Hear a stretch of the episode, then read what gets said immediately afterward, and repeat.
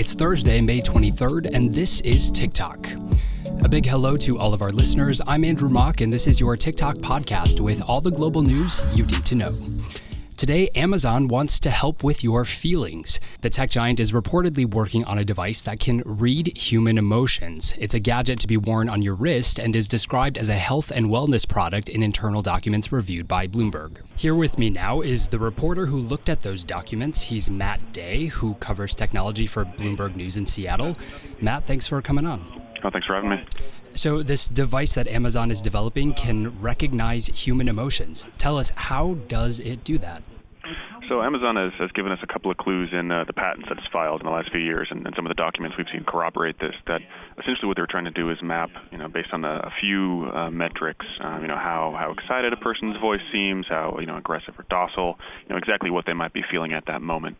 And it seems like the the effort so far is to kind of train software to do that stuff automatically. The idea is if you have enough data sitting in a big pile on uh, on what folks might be feeling, you know, eventually the software can recognize pretty quickly, oh, hey, this person is happy, this person seems, you know, sad, this person might be ill, that kind of thing. So now in the piece you wrote, the technology eventually could be able to advise its wearer how to interact more effectively with others. I look at the breadth of Amazon and think, don't they know enough about us already? But I wonder why it thinks it has the authority to make decisions on something that seems so subjective. Yeah, that's a, that's a great question. And you know, in, in the documents that we uh, we've seen, it it wasn't clear that Amazon was confident that they could do that. It rather seemed sort of an aspirational goal, right? If we're able to, you know, ascertain your emotion, maybe some some culling of that data or some analysis could allow us to, to burp out recommendations on, hey, you know, you might not have intended to come off this way. Here's how you, you may have seemed, or just, you know, I'm I'm sort of speculating there with that one. But uh, what what sort of insights could they offer if they do get this right and they are able to to discern your emotions. But yeah, you're exactly right. Who, uh, you know, on its face, who is Amazon or, or Google or Apple or any of these uh, big giants for that matter to tell us, um, you know, how we should be uh, uh, dealing in our personal relationships. This seems like either a really, really good idea or a really, really bad one. What else are you seeing online, or whether you've spoken to people in terms of what people think about it? I think one of the one of the bigger pieces is that this would be um, one of the more physical manifestations of Amazon's ambitions in healthcare, because uh, they've been rumored to be wanting to make a push into healthcare for for years. It's a you know it's a giant, uh, bloated in, in the United States' case, uh, some would argue market um, that's just ripe for, for a company like Amazon to, to step in and, and try to make waves. You know, they've they've taken kind of baby steps there with selling medical devices, sort of a, as part of their B2B marketplace. Uh, they they acquired PillPack, a, a pharmaceutical online distributor. Um, and this this might be sort of a, a, way that they could tie into whatever that grand healthcare uh, ambition is to tie in their devices business to that as well switching to sort of the business angle of it, I wonder why now is Amazon getting into the wearables market? I think a, large part of that is their uh, flop with uh, smartphones. Uh, a number of years ago, their their Fire phone is, is kind of famous in tech circles as being a, a rapid failure that they moved on from quite quickly.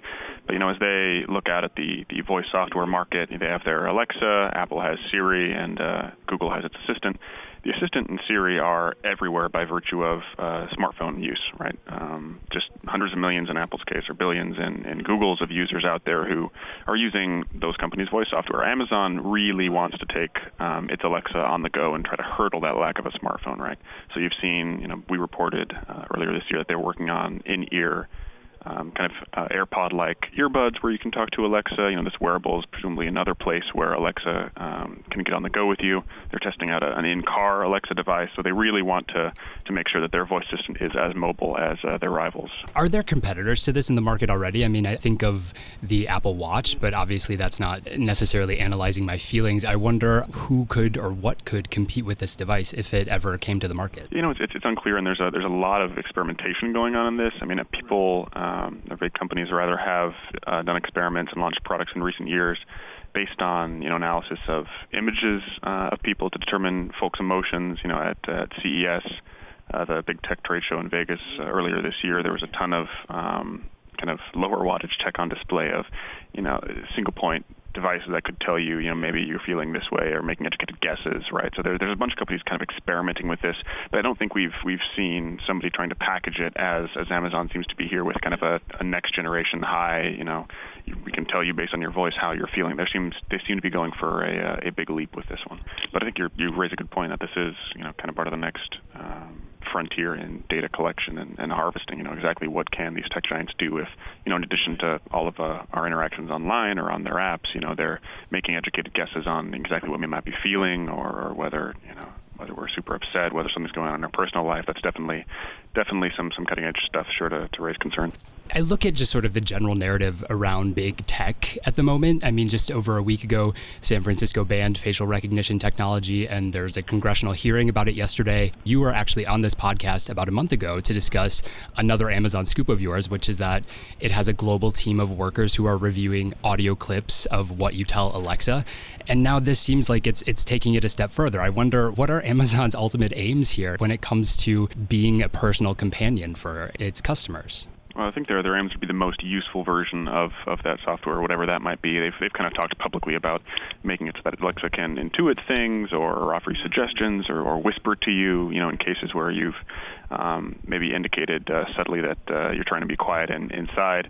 Uh, but you know that stuff. Uh, you know, to, to your point about the people listening and uh, the sort of concern in in DC uh, and among regulators about just the cutting edge of this tech. You know, that does raise um, privacy concerns, right? And I think this this wearable that Amazon's developing should be a reminder to folks that you know once you have a corpus of voice data that's sitting in a server of Amazon or Google or any of these companies, you know, it's it's largely under current law theirs to experiment with. So if they want to use that to try to train models that are going to, you know, presumably help tell you your emotions sometime in the future. That's kind of their prerogative. Um, you should just another another reminder of once the data is in uh, somebody else's server, it's kind of out of your control.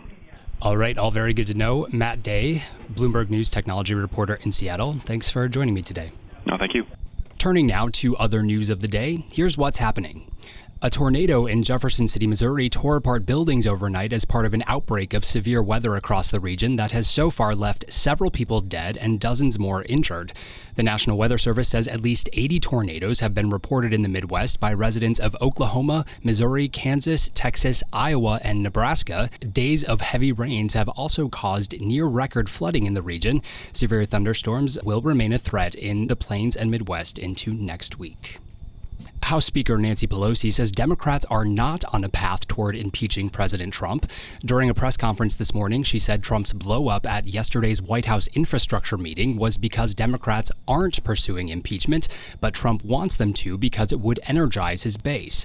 A growing number of Democrats have voiced support for launching impeachment proceedings, but Pelosi says the circumstances aren't yet right for such a move. Whatever we do, we need to be ready when we do it. And I do think that impeachment is a very divisive place to go in our country. And what we can get the facts to the American people through our investigation, it may take us to a place that is unavoidable in terms of impeachment or not. Uh, but we're not at that place. And finally, after six weeks of voting, the world's largest election is reaching a conclusion. Early counting in India shows that Prime Minister Narendra Modi is heading for another five year term in office. Modi's Hindu nationalist Bharatiya Janata Party was headed toward a landslide win over the main opposition Congress Party. He appeared before a crowd of supporters in Delhi today and said his victory will be recorded as, quote, the biggest event in the political history of the world. That's your TicToc update for Thursday. You can learn more about all of these stories everywhere we are. Follow us on Twitter, like us on Facebook, and check us out on Instagram at TicToc. Thanks for listening. I'm Andrew Mach, and be sure to download the TicToc podcast every day for all the global news you need to know.